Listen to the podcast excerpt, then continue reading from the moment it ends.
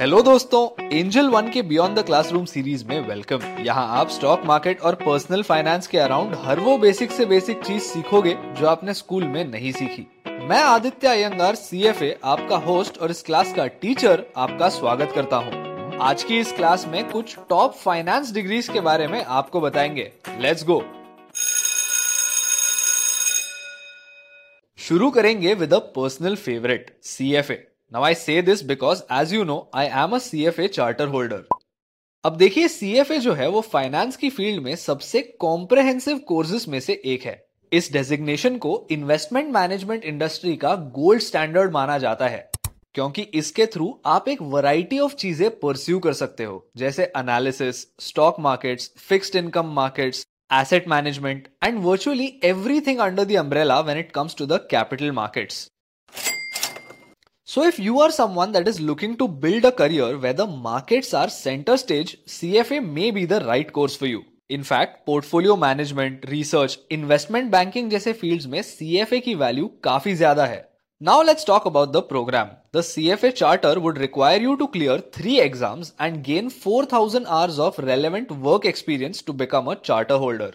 The cost of doing this program in India is around 2.75 lakhs considering two things. Number one, you do not go for any coaching. And number two, you clear each and every exam in the first attempt. You also have to remember that each consecutive attempt will result in an additional cost of 90,000 rupees. So you need to make sure that you study very well for each exam if this is what you're going for. Next up, we have another fan favorite in the education landscape, the classic MBA in Finance.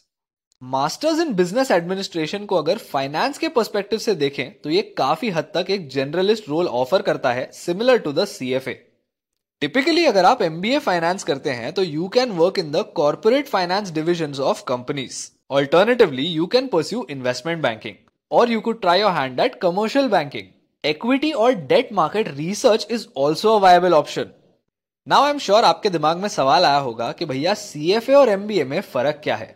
उसकी बात करेंगे, लेकिन उससे पहले MBA के programme को थोड़ा discuss करते हैं।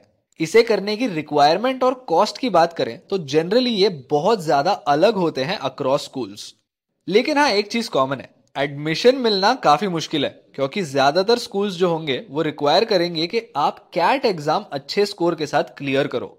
इसी के साथ कई सारे स्कूल्स की अपनी खुद की एंट्रेंस टेस्ट होगी followed by an extensive interview and at the same time if you are trying to do an M B A overseas most schools will require an exam like the G R E or the GMAT अब cost की बात करें तो M B ए के case में ये बहुत ज़्यादा वेरी करता है, लेकिन भारत में जनरली ये 12 से 25 लाख का होता है for a two year programme लेकिन the big thing to take away here is that M B A programmes also have a very high R O I अब चलिए जरा सी एफ़ ए और एमबीए फाइनेंस के डिफरेंसेस की बात करते हैं।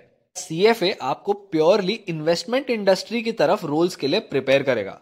MBA finance on the other hand आपको एक जनरल अंडरस्टैंडिंग देगा about the management focused finance roles जैसे मान लीजिए आपका प्लान है कि आपको एक कंपनी के कॉर्पोरेट फाइनेंस डिवीज़न में काम करना है तो ऐसी केस में आपके लिए एमबीए एक बेटर कोर्स हो सकता है। लेकिन ऑन दी अदर हैंड अगर आपको एक फंड मैनेजर बनना है तो इस केस में C F A would be the way to go अब चलिए आते हैं सीए की तरफ just like C F A it is one of the most difficult courses to do chartered accountants are the wizards of the accounting side of things be taxation financial management forensic auditing cost accounting and so on basically everything under the sun that helps you add value in the field of accounts and taxes. Now, talking about the program, you would have to sit for three exams the foundation, intermediate, and the final. And the cost of this program is less than 50,000 rupees for all the exams combined. The exam fees are also much cheaper at around 1800 to 3000 rupees. Once again, this cost assumes that you clear each and every exam in one go and do not need tutoring. अब देखिए problem क्या है ना कई सारे लोगों को एक आइडिया होती है कि उन्हें क्या करना है but they lack the clarity with respect to their degree इसीलिए कई बार हमारे कमेंट सेक्शन में भी ये सवाल होते हैं कि भैया, मुझे इन्वेस्टमेंट बैंकिंग करना है। सी एफ़ ए करूँ या एम बी ए करूँ या सी ए कर लूँ? अब देखिए, मैं तो काफ़ी ऐसे लोगों को जानता हूँ जो इन्वेस्टमेंट बैंकिंग करते हैं और उनके पास सी ए डेजिग्नेशन है।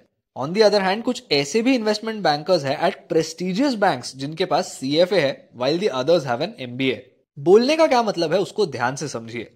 आपकी डिग्री जो होगी वो आपको सिर्फ़ एक सब्जेक्ट का बेसिक समझना सिखाएगी and it would help you get your foot in the door इस पॉइंट के आगे सिर्फ़ दो चीज़ें होती हैं जो आपके जॉब प्रोस्पेक्ट्स को इंप्रूव कर सकती हैं। Number one it's the understanding of the role and number two it's your experience in the industry now let's summarise these golden courses in finance the C F A is purely investment industry focused the C A is accounting focused and the M B A is management focused Depending on your liking, you could choose to pursue any of them. Many people are also daredevils and they try to do two of these courses at the same time.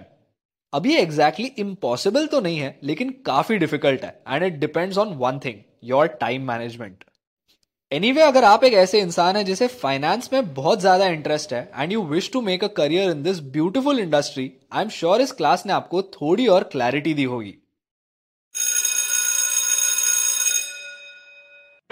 और ये देखो दोस्तों bell बज गई तो अभी के लिए क्लास डिसमिस करते हैं। मैं आपको मिलूँगा अगली क्लास में। तब तक के लिए बिना भूले अपने फेवरेट पॉडकास्ट स्ट्रीमिंग प्लेटफॉर्म पर सब्सक्राइब करना। और हाँ अगली क्लास में भी अटेंडेंस कंपलसरी है।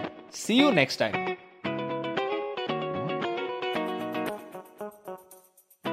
Investments in securities market are subject to market risk.